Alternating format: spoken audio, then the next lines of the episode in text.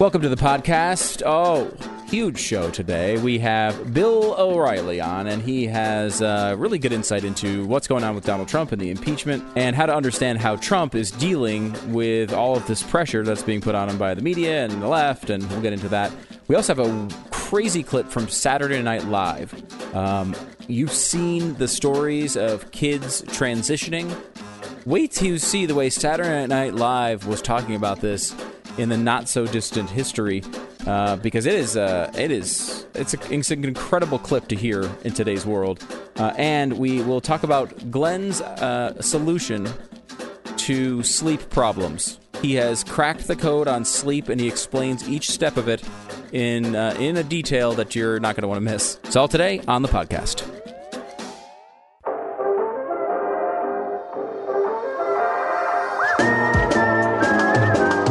You're listening to the best of the Glenn Beck program. You know, it's not every day, and it's certainly not with every product we consume, that we get the opportunity to know that our money is going entirely to do good. Major companies often donate to a wide variety of causes, and some of them less savory than we would want to be involved with. It's largely unavoidable, but when there is another company that is in competition and it is as good, if not better, well, then we should all take that chance. I mean, that is what we're striving for, right? Well, there's one company out there. It's Patriot Mobile. Patriot Mobile is the only conservative cell phone company. It's run by veterans who believe in the good heart of this country the way you do.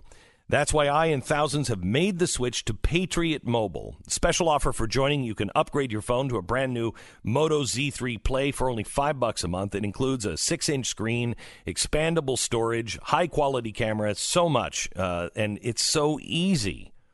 It's the same service, the same cell towers. Everybody's on the same cell towers. Can you hear me now? Yes, you're on the same cell tower. Patriot Mobile, they're going to give you the same great service. It's going to be easy to switch, and you're going to save a buttload of money, and you're not doing business with La Raza and Planned Parenthood. Switching is easy. Go to patriotmobile.com slash beck. Select your plan. Save $180 on the brand new uh, Moto Z3 Play today. Supplies are limited, so don't wait. Go there now, patriotmobile.com slash beck. That's patriotmobile.com slash beck. All right, I want to take you back into the 1980s. This is when Phil Hartman was still alive. This is, this is when Saturday Night Live was still funny and good uh, and reflected uh, real comedy. They weren't trying to make any points they were just taking crazy stuff and showing you, eh, this is crazy. And we're all laughing at this because it's crazy, right? Here it is with Phil Hartman playing a doctor who is delivering children, and he's he continues to deliver only girls. And the press is there in the hospital as Bill Murray and his wife, what's her name uh, in this sketch? Victoria uh, Jackson. Jackson, right? yeah. yeah uh, that's the that's the mom. Bill Murray is the father, and they have yet another girl. And this doctor only delivers girls. And so the other voice that you'll hear is the voice of the press. Yeah, the it's a Time magazine reporter. Magazine. Just again, show you how much magazine, things have changed. Okay. Yeah. So here it is. Listen to this. I love girls. See, Ted really wants a boy. This is our eighth try. We'll try again. No, no more. Doctor, will this one need that operation? Yes, I'm afraid so. What operation is that, Doctor? Well, every now and then, a little girl is born with a penis and testicles. and, of course, they have to be removed and reshaped. It's, it's quite routine. Five of our seven daughters have had this operation. Doctor, what percentage of the babies that you deliver need this operation? Oh, I'd say 48, 49, 50, 51%, in that area. Doctor, here are the reports you wanted. Oh, thank you, Louise. Just file them. Now, this is his, a nurse and in Louise a dress, clearly a guy delivered. with a beard. Louise had a big date last night. How'd it go? Uh, same old problem. Well, don't worry, Louise. Mr. Wright's out there somewhere. Well, Janet, Ted, I'll be seeing you next week. And thanks, Doctor. Goodbye. Nice to meet you. Bye, Doctor. Okay, bye bye. Hey, and Ted, buck up.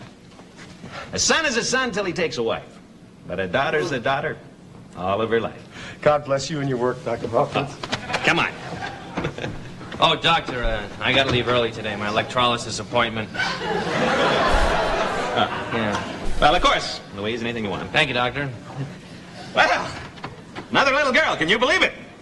Dr. Hoffers, can't you see what you're doing here? I mean, the 48 to 51 percent, they're, they're not girls, they're little boys. You have mutilated over 2,000 little boys. Mutilated. To the music here. No, they weren't boys. They were little girls, trapped in little boys' bodies. Holy cow, have we changed? Listen to the Twilight Zone kind of spooky, pull the face off kind of music in the background. And the laugh line, the punchline of the joke is they're little, Little boys trapped, trapped- in little girls' bodies. or little girls trapped in little boys' bodies. Sorry, yes. And then uh, you pointed it out, mutilated. That's how they referred to it. And the press had their mouth open. Mm-hmm. This woman, if you if you were watching on the Blaze, you saw that clip, and she had her mouth open the whole time. Mm-hmm. This is today, except nobody is standing there going, "Uh, don't you know you're mutilating kids?" It is legitimately, you know, our society has turned into a Saturday Night Live sketch. That's where we are. They, and now Saturday Night Live would never run Oh that my sketch. gosh, no. Of course not. No, they would apologize for that sketch. I bet I would we not be should surprised. put it out and force them to apologize for this. Because you're right. They will apologize. They will apologize. They'll pull it off all the DVDs. They'll make sure it's not on the internet. As soon as this thing gets word that this is out there, you know they're going to do everything they can to cover We're going it to up. post this today. We want you to post it and demand an apology from NBC because they will. They will. They'll apologize.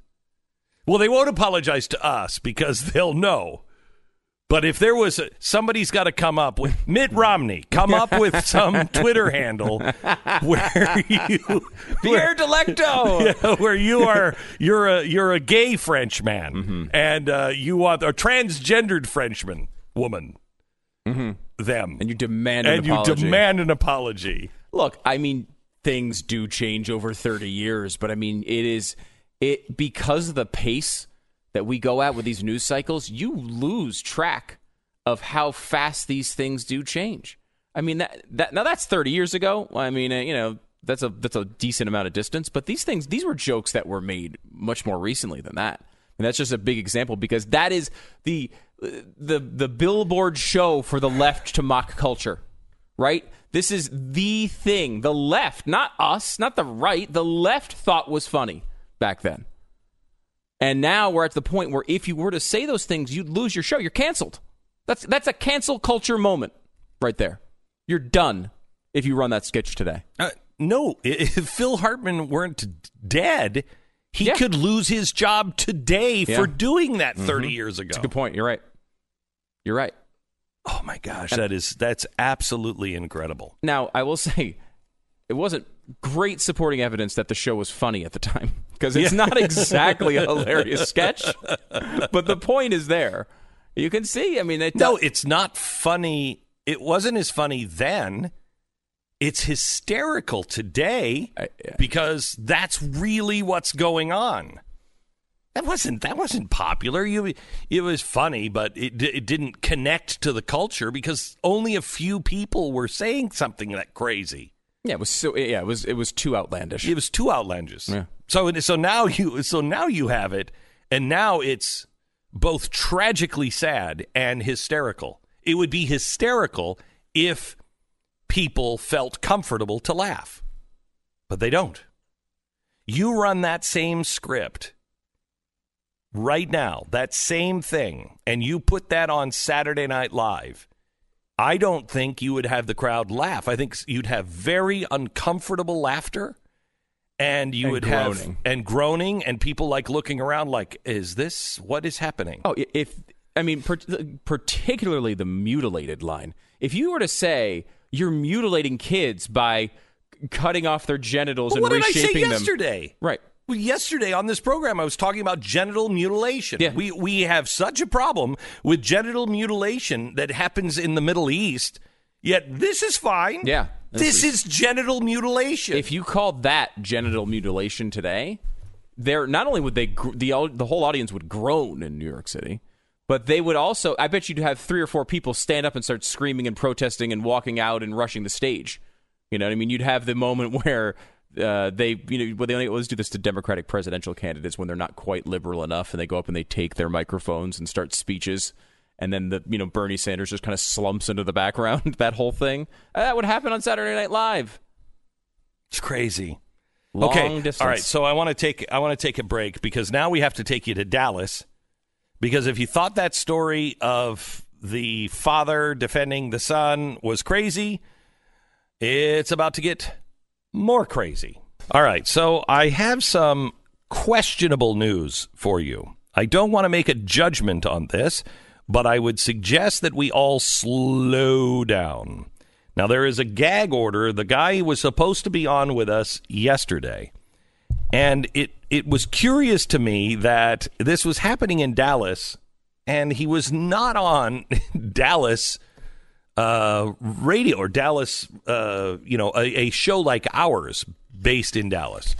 Um, and the first thing that I asked Stu, and he didn't, I didn't even have to finish the sentence. We both said, "Why is this on RT. RT?"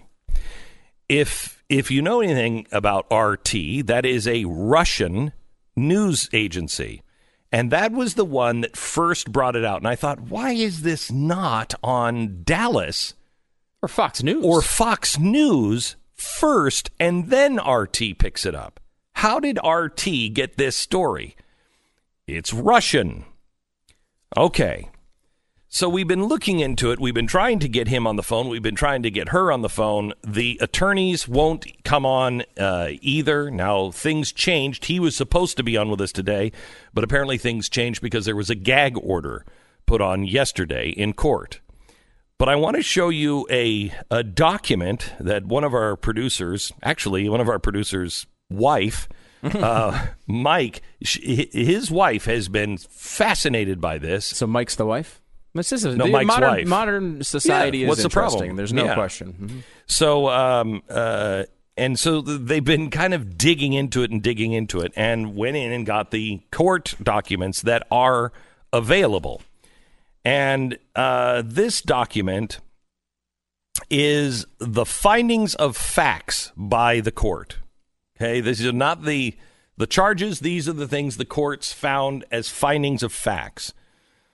So it goes into they were married on this date, blah blah blah. Respondent induced petitioner into marriage by fraud. That was the case. That was her case. Uh, this was a fraudulent marriage from the beginning, and these are the findings of fact that led the court to go, "Yep." Before the marriage, lied to petition, uh, petitioner about former marriages, lied about former relationships, lied about his education. Respondent misled petitioner about being a professor by having sent uh, mail sent to him as Professor Younger. Uh, before the marriage, lied to the petitioner about being a teacher at the University of North Texas.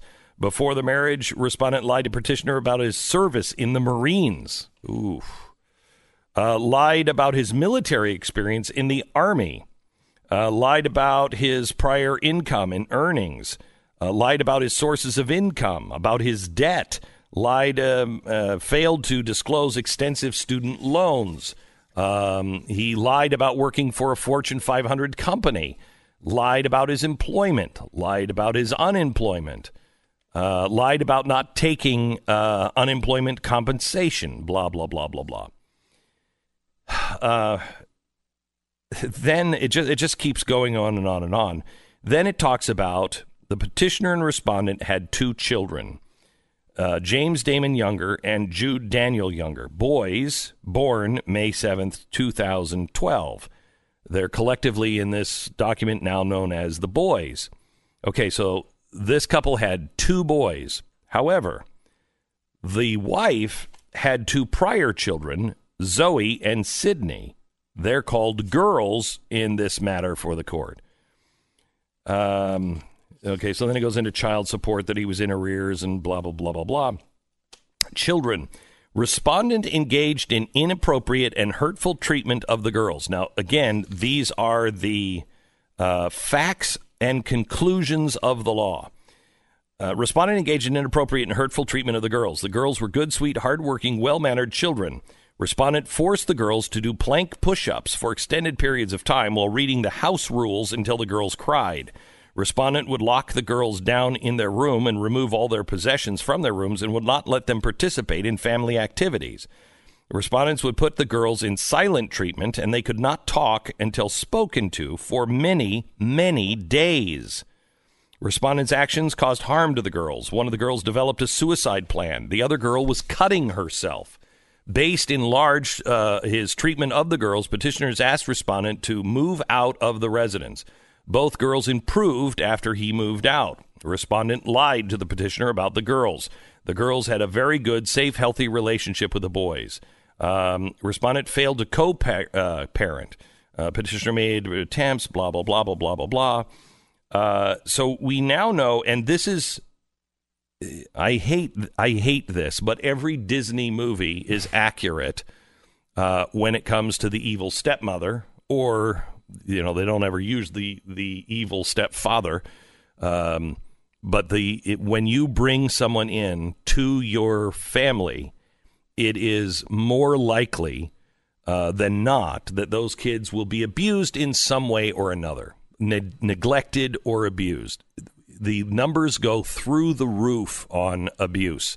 A lot of times, uh, and it's not always, but a lot of times. So you're saying higher than the normal levels? Yes. Okay. Yes. If if you have a step parent in, especially a guy with girls, the odds of abuse goes through the roof. Hmm. That's interesting. I've Yeah. never heard that.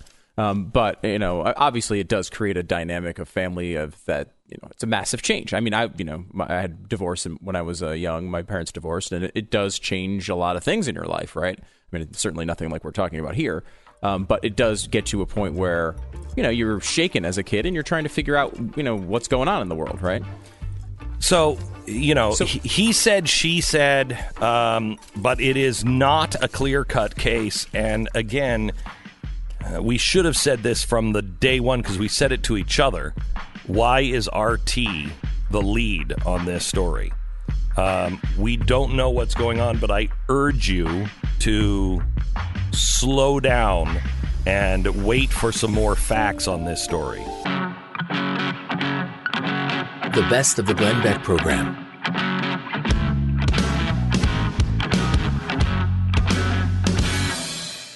Hey, it's Glenn, and you're listening to the Glenn Beck program. If you like what you're hearing on this show, make sure you check out Pat Gray Unleashed. It's available wherever you download your favorite podcasts. We go to Bill O'Reilly, who's got a new book out, The United States of Trump. If you really want to understand how Trump arrives at the decisions that he does, you want to know why he's calling people human scum, uh, you can read the book. Uh, and you really will have a different insight into uh, the President of the United States and how he thinks. Welcome to the program, Mr. Bill O'Reilly. Uh, I'm going shooting. I'm going to go shooting, but I've never gone before. Maybe you can give me some tips, Beck. Are you serious? You're going shooting? Uh, no. Okay. Not serious. All right. Thank you for that. Because right. uh, here, you live in Texas. If I went shooting in New York, I would be in the penitentiary. Cuomo would put cuffs on me, Right. and I couldn't go. I have a water gun. I do. Ooh. Um, so if anybody but- tries to attack you in the pool, you can squirt them in the eye. That's good. That's that's right. Um, actually, I call them human scum, and they flee. Right. Okay. So let me let me uh, let me take you first before I get to the new poll and human scum. Let me take you first to uh, the the the SCIF and all the things that are happening behind closed doors. Bill, Right. I don't mean this as a pejorative, but you are old enough to remember the uh, impeachment of Clinton and the impeachment of of, um, of Andrew Johnson, I was there. no, I, said I wasn't going to say that. I was going to be nice, but you were there um, Yes. uh, of Nixon, and Right. they had they had meetings that were not on uh, and hearings that were not on camera at the time.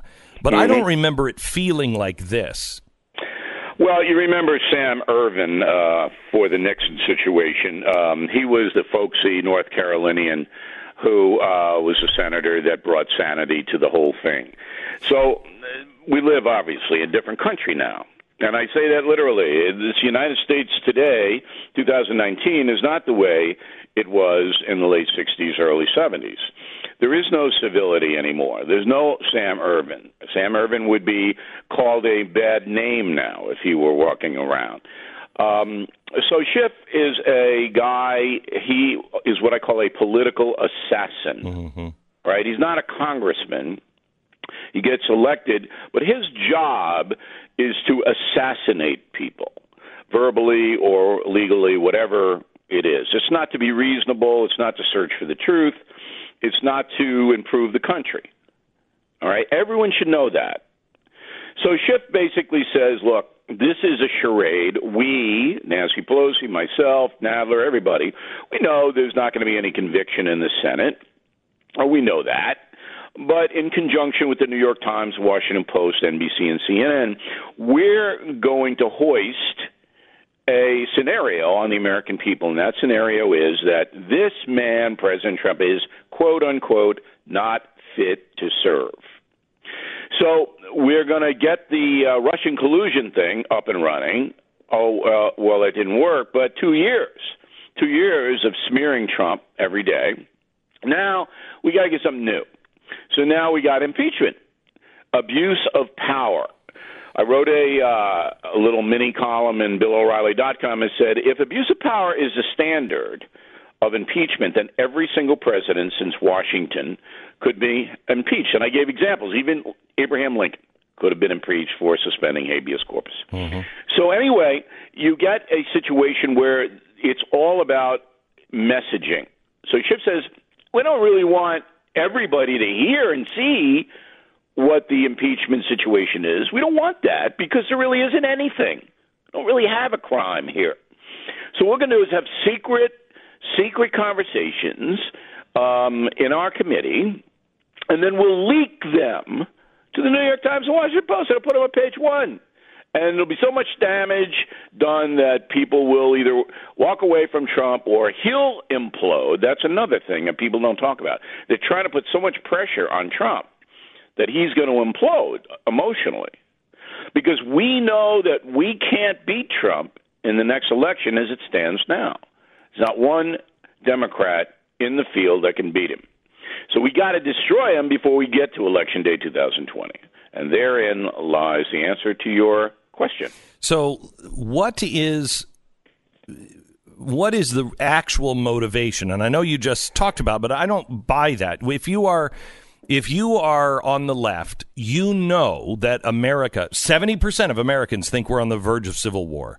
You know yeah, as you know as an American that we are in trouble. You know as an American that half of the country wants him impeached, but the other half will say if you if you impeach this guy, especially with secret testimony and everything else, it's a banana republic, and the other half of the country won't stand.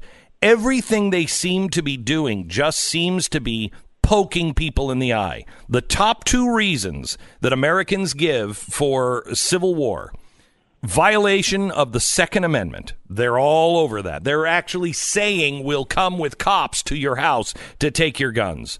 The second one is impeachment for a president that that doesn't look like he should be impeached, or if there's secret uh, secret meetings, et cetera, et cetera. They're doing they're riding on both of those, so they know that. Is the is it really just about getting rid of Donald Trump, or is this uh, a way to destroy us and head us into civil war? You know, I'm actually impressed with that analysis, Beck. well, usually you would say, you. "I don't I know. I don't you. deal with theories. I only right, deal with facts." I was going to mock you for saying that I don't agree with you, but I uh, but then as you explained, it's not really a disagreement. You just want more uh, clarity, yes. and I'm going to give it to you in a moment. Right. But I am very impressed with that. Oh, thank you. Um, because there is another aspect to this, and that aspect is we want to blow this blanking system up in America. because we believe it's run by white supremacists and we want to blow the whole thing sky high. But Nancy Pelosi, does she actually No, believe no, no, that? not her. It's not her. She's she's way behind. This is the New York Times, the pinheads at the uh, academics in the uh, universities. They said, here's what they're saying, Beck, just so you and Stu know. this is behind closed doors. Not going to ever say in public. Any country that could elect Donald Trump has to be changed radically and dramatically. So we're going to blow this system up. That's why you've seen the rise of the socialists and the rise of people who are saying things that could never have been said four years ago. Barack Obama would never have said nearly any of this stuff the Democrats are saying. Imagine Barack Obama standing on the stage debating John McCain, looking at the camera, going, "You know what, John? I want to give uh, free health care to every illegal alien in the country." You imagine him saying that? No, they are introducing a bill in the House today on free housing. Free I- housing for all, All right, Americans. you're you're making my point. yeah, I know. They want to you're it. blow up the system. They want to blow it up because, and it happened when Trump got elected. They were so appalled, and this is the New York Times even said it. They even said it. A columnist of theirs said, "We're not going to cover this fairly. We're not going to try to find the truth out of anything." We're going to use our power to destroy the man because he's not fit to be president.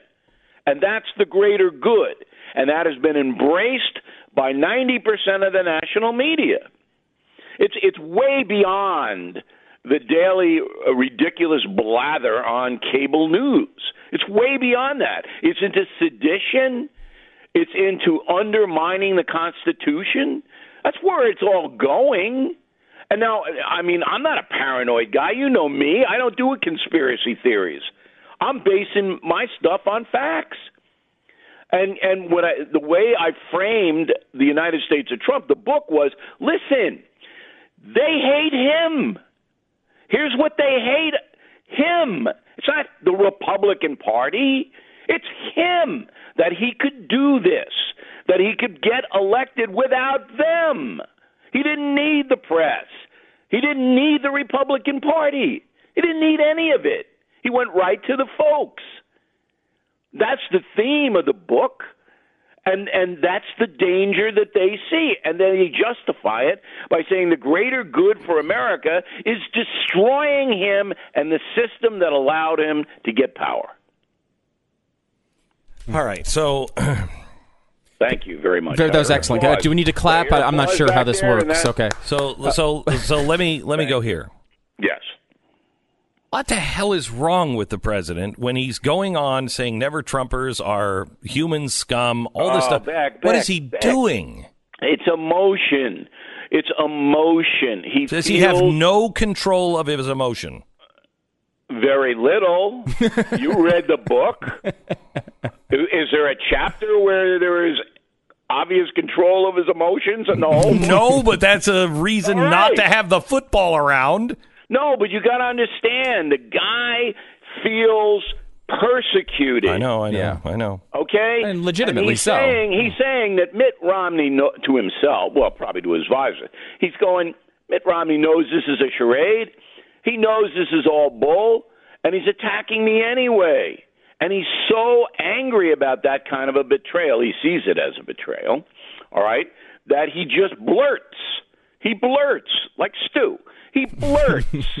all right, and That's and me. does he care about unintended consequences? No. Uh, no, he doesn't. He's never he's never cared about that. Bill, can we can we bring it back to what you, a point you made earlier? And you know, look, you wrote the United States of Trump. You know Trump better than probably anybody in the media, especially from someone who actually will say things that are, are critical of him. And you brought up the idea that the Democrats were essentially trying to bait him into destroying his own presidency with outbursts of emotion. Do you think that's is that really possible? Do you what are the chances Yes. of them Oh, succeeding? I'm worried about Donald Trump. I said that last week with you guys. Uh, I'm worried about the man. I mean, he has undergone. I've never seen a human being in the public arena undergo what he has. Have you? No. The only one close is Abraham Lincoln, and all you need to do is look at a picture of Abraham Lincoln when he in his first inaugural address, and a picture two days or three days before he was assassinated. Yeah. I mean, a, fair, a period of four years, this man aged twenty five years. Yeah.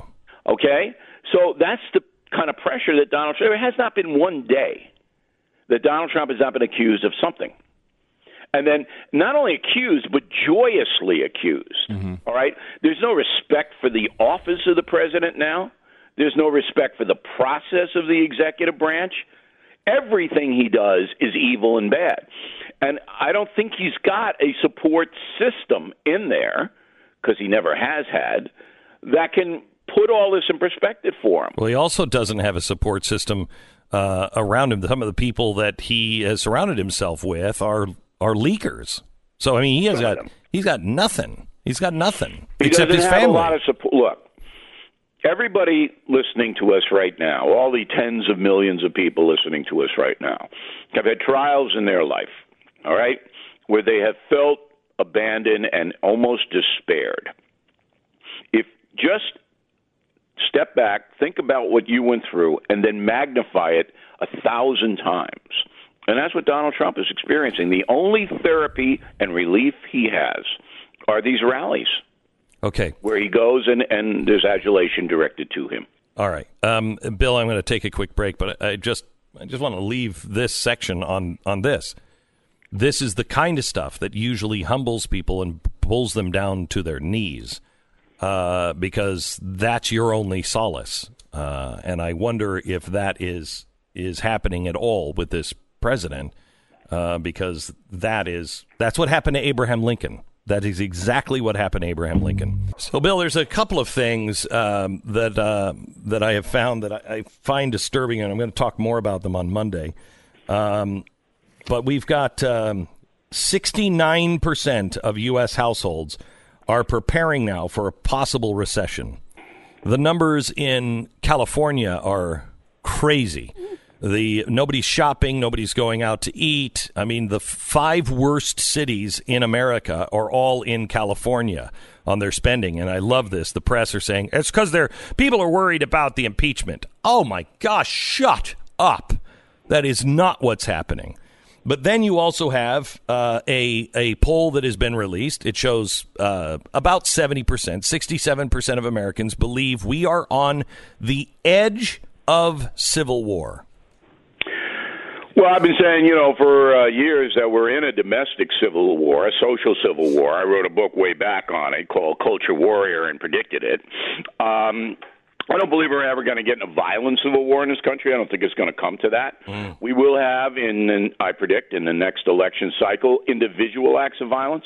You will see fights and things like that outside different rallies, and uh, that will happen. So emotion has overtaken us as a people. Rational thought, not really at the forefront. Uh, President Trump partially responsible for that. You have to be honest, all right? Because his reaction to the unfair attacks against him is very emotional. And so his followers see that and they justify it the same way that I described the attacks on the press.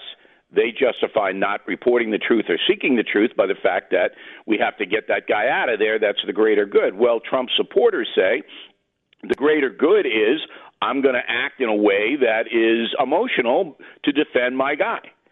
So you basically have trouble ahead. Um, Americans really don't understand, I, and I'm not being supercilious. Word of the day, supercilious. All right, but they don't really understand the big picture of what's happening here. How the country has been fundamentally damaged by a corrupt media that will not tell you the truth, even if they know it. They don't understand it. Trump does viscerally, and he's off the chart furious. And that's why he's venting, lashing out. And the lash out, all right, exacerbates the social civil war. So let me disagree on one thing, and I hope you're right and I'm wrong, but I think we would break out. No, we're not. It, it's not. There's too much to lose. Americans, even with all of the turbulence in our country today, live well. Um, most of us have unbelievably uh, unbelievable luxuries that our fathers and mothers and grandparents never dreamed of. We have our machines, we have our big screen TVs, we have our luxury automobiles, we have air conditioning, we have everything. We have a lot to lose. And so we also are out, a, we also are a group of people that don't realize how much we have. well, lose. when you get when you act out in a violent way, people then know that you you've crossed the line. Okay, so let me give you this scenario. Uh, they impeach the president and uh, they take him out, and half the country knows this is bullcrap. Uh, not going to happen. It's not going to happen. All right, Uh, if- okay, if, that did happen, then I'd have to revise and, and say, but that will not. Okay, so happen. let's- The Senate let's- will not do it. This is the best of the Glenn Beck program.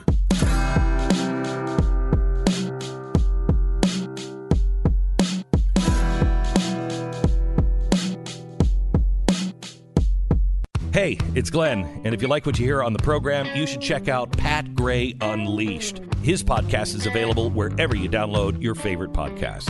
Hi, it's Glenn. If you're a subscriber to the podcast, can you do us a favor and rate us on iTunes? If you're not a subscriber, become one today and listen on your own time. You can subscribe on iTunes. Thanks. So I find myself in this situation to where I've found a show that my entire family will watch. And then I go to bed and I have cracked the code of sleep. I am the happiest guy right now. I'm this this show's going to run out of episodes and then we'll go back to fighting on can we just agree on one thing? Just one show. Can we watch one show together? No. I don't like that one because it's this. I want to watch that. Well, I'll watch this, and pretty soon you're just alone in the room, just watching big screen TV, and you're, everybody else is on their phones. You're like, "What? Stop it right now!" That's the way it's designed to be. This is the problem. You think you need to watch television with other people. You need to watch it alone. Just go in a closet, go into a, a theater room, go into a man cave, go and go somewhere else where people aren't, and then turn on the television. I just want to watch a show with my family. I love hearing my family laugh. I love hearing my wife laugh. She used to laugh so hard at The Office, and we'd watch The Office all the time, and she would laugh and laugh and laugh and laugh and laugh. And then we can't find a show because she's like, "Oh, that one, that one's that they have a potty mouth." well, this is why, by the way, that everyone is just rewatching The Office over and over and over I know again. it is. It's like the most popular show And in Friends. America. Friends is back again. Friends, and again, like eh, Friends, eh. But I mean, The Office is one of the greatest television shows Yeah. of all time, uh, and it, it is one of those things that now is like probably one of the most popular. Or, Well, or I most, would have not uh, wanted- valuable media Yeah. uh, sources because they'll pay anything to keep that on Netflix. Yeah, and you and you're sitting here and like Friends. I would have never thought about having my young kids watching Friends when Friends was on. But society has changed so much. It's like oh, the paradise of of a G-rated show like Friends. It's really not no, even, it's no. not. But compared to everything else that's being produced, and I don't know why they all think they have to do it. Why does everyone have to put the F word in every show? Why? Why? There's only so many words. Why? And- Why do you have to show everybody naked, hooking up, having sex? Why? Why? Is it? I mean, well, I, you know oh. why, right? You're saying yes, why, I but do you know. I do know. But did they not understand that there are people out there that don't want that? We're watching with our families. Is there? Then there's no show- value. What shows are you trying to watch that are everybody's having sex with your family? What, Well, what no, show is the that? shows are not having sex with my family. Well, what are you talking I mean, about? what show are you watching no, with like your family? My, my wife. and So it's. n- Okay, what is it? Uh, what's the police show? Uh, New York. 90, Barney Miller? No, no, No. I don't know. There's a show that we watch. Every show we watch, as soon as somebody says, "Well, damn it, let's get on that," my wife is like. No, we're not watching this. Oh, They're okay. using la- bad language. How many dammits do we need? Oh my gosh. Honey, have you seen? I've had this argument. Have you seen everything else on television? If you can't watch this, you can't watch anything. Well, you- I'm fine with that. Let's go read. Oh, dear God. That's why you need to go back and watch something wholesome, something that can't be questioned, like the Cosby Show. There's something. we have watched The Cosby Show and liked it, and we didn't tell him he was a rapist until after the series, which may have been a mistake. I don't know. Because now they, the one rapist they know, they really like. That's exactly right. It's not the way you Rapists wanted are funny, Dad. Uh, so I mean, we but we did. We watched we watched all the I Love Lucy's. We watched all the you know old Disney stuff from the fifties. We watched them all, and you know now they're twelve. Why can't they watch The Sopranos? and you know the answer to this, of course. Yes, I do know the answer, but that's what I feel like every show. The Sopranos used to be like, holy cow. Almost every show is like that. Yeah, I mean, I really do believe we're in the golden age of television. Like, it, it, With an exception show- for families. yeah, the shows are fantastic, but they they do push the envelope. You know, they Yeah. don't have to follow any of these rules. Right. now, they do have the VidAngel situation, which I know Pat Gray is a big proponent of, where you can. All, it, it, it goes that. with Netflix and, and Amazon Prime, and you can go and you can just set it so we don't want swears, we don't want sex. I got to try that. Yeah, He I- swears by that? He swears by it. I mean, he he only watches stuff with the VidAngel thing turned on all the time, even for him, I got to try that. because Pat, you know, has self control, unlike us. Yeah, I have no self control. Mm-hmm. I, I mean, I have no self control. Like, okay, so one, Gotham, watching Gotham with my son. Okay, I'd like to skip some of the thing, and we do, you know, but it's it because it, was dark and it had you know dark undertones to it. We loved it, loved it until the very last episode. The worst, and I'm not I'm not spoiling anything. If you are if you haven't gotten to the last episode from last year, uh, I'm not going to wreck anything. Don't watch it because it wrecks the entire series. Really? Oh, it was. We were pissed. We were so excited for the last because it's the setup. The guy's going to become Batman now, and you were like, "What the?" Did you have a whole new group of writers come in and write this? You're like, yeah, you know, I wrote the whole series. I'm kind of tired. Uh, Chuck, the janitor, come here. Why don't you write this one? It was- it was horrible. Well, I I heard a lot of those complaints about Game of Thrones as well, where where they said the last episode was really bad. Is that not accurate? Nah, I don't think so. I heard I mean, that it was- from lots of people who love that series. Yeah, it, not as bad as Gotham. I, I, there's no ending to any show series worse than Gotham. None, zero. You couldn't do it. What about the one from the '80s sitcom where they actually, in the middle of the sitcom, stopped and said, "We sorry guys, we're canceled," and the show ended. What? Do you know that story? No. It's a real sitcom. I can't remember what the name of it is. I'll, I'll look it up. But they were in the middle of a normal episode, and then they said, "Hey, we got to go. Uh, we, you mean we have to go on vacation? No, we have to go. We're canceled. Goodbye, everybody." It just ended. I kind of like that. I kind of like it too. I kind of like that. That's a, little good way to end it. They should have done that on Game of Thrones. yeah, yeah. Winter's coming. No, wait, who's coming? No, we got canceled. Good No, night. winter's finally here. That's the whole thing. Winter's it. here. We're done. Temperature dropped five Yeah. degrees. so it's Humidity's it's- up. You should see what uh, when when winter comes soon. It's uh, in a thousand years from now, but it could be that in twelve years we're all dead. Hmm. Um, anyway, so um, I found what I think, and I and and the the all of the episodes. I am in love with Ricky Ger- Gervais. I am. He's so good. He is, I think, the most empathetic actor I have ever seen on television. He wrote The Office and starred in The Office, the British one. Um, and he did this show called uh, Derek that I've been watching. And the, fir- the and there's one character in it in the first season that is an I mean a bum alcoholic who is obsessed with sex. And he is so over the top. And my wife and I were watching and we're like, why is this guy in this? It's such a great show. Why is he in this? And by the time you get to the second season, you realize it's Ricky Gervais's pattern of the way he writes things. He is looking for redemption. Ricky Gervais, hmm. all of his stories, I really think are about redemption. People who have gone way off the road and have found their way back to goodness and kindness and decency. And this show, he plays a 50 year old mentally handicapped kid or guy. And he likes everything. And he is just, he sees the best in everyone. And he lives in this nursing home where he kind of lives and kind of works in this nursing home. And the episode, I think it's, I'll have to look it up, but it's in the second season. I think it's like the third episode or, uh, and I'm, I'm telling you, it, it is the perfect television episode. I've never seen a better episode than that. Okay, the show's called Derek. Derek. Okay. Yeah, and I wouldn't I wouldn't start here if you know if you want to watch it, but if you want to just see one, if it, I've watched it with my family three times now, three times we've watched it. It's like 22 minutes, and it is so. It makes you feel so good. It's just you believe in decency. Uh, let me see if I can find it real quick and tell you which episode. That's interesting because he has another show that he's doing too. What's the show? Because you, also Uh, recommended this one, Dead, Afterlife. Uh, yeah, Afterlife. Yeah. and it's the And same that's- thing. And because of watching that, yeah. I understand Derek. And Derek came out before, um, but I think that's what his deal is. He's he is. I think he's really kind. I don't know, but his humor seems kind of rough.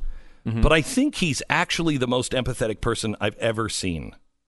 Uh, he's you know, he- in in incredibly talented guy. Obviously, I mean, just The Office is a, is a world, you know, is a lifetime accomplishment. I mean, you're talking about one of the greatest uh, TV series or episodes of all time. I would put Diversity Day from The Office in that picture. There's several ones you could put in there, but Diversity Day would be there. The dinner party would have to be in there. There's Diversity Day dinner party. I've never seen. Diversity Day was the second episode of The Office. It was the first one they did originally for the U.S., so it wasn't like a copy of a UK script. Um, and it's about Michael Scott. You remember decides to do a Chris Rock routine. Now, it's not Oh, okay yeah, for a white guy I remember that. to Yeah, do yeah, the. Chris Rock. And, and they do the thing where they put the note cards on each other's forehead with different races and try to.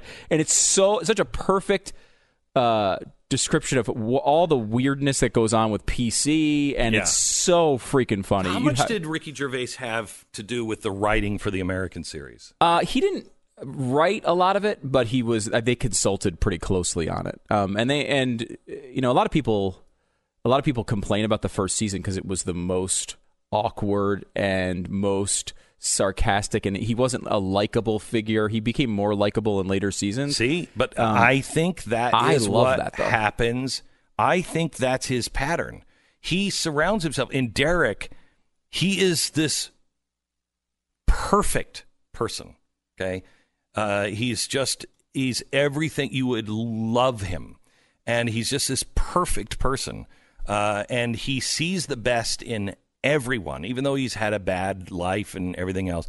And he's just he's happy. He's just happy and uh, he's surrounded by people that are not happy and are less than perfect. But it's awkward at the towards the beginning, and then you realize he's changing their lives. He's totally changing all of these people, and it's just really great. It is for the if you ever really if you're ever like down and you're like I really want to feel good.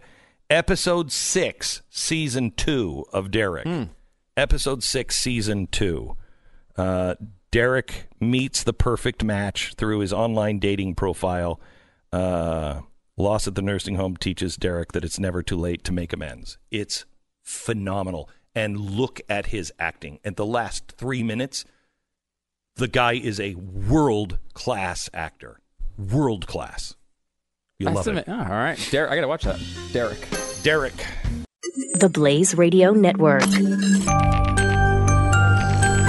On demand.